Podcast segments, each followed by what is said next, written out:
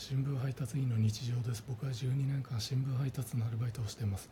今日夕刊配達中配達用バイクに乗りながらパフィーのアジアの純真を大声で歌っていたのですが目の前をセブンイレブンの配送トラックが通りました。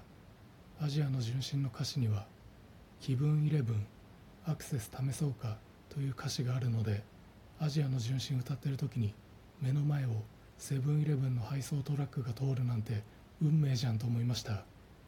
え？そのセブンイレブンの配送トラックのナンバープレートに書かれていたアジアの地名ですか？春日部です。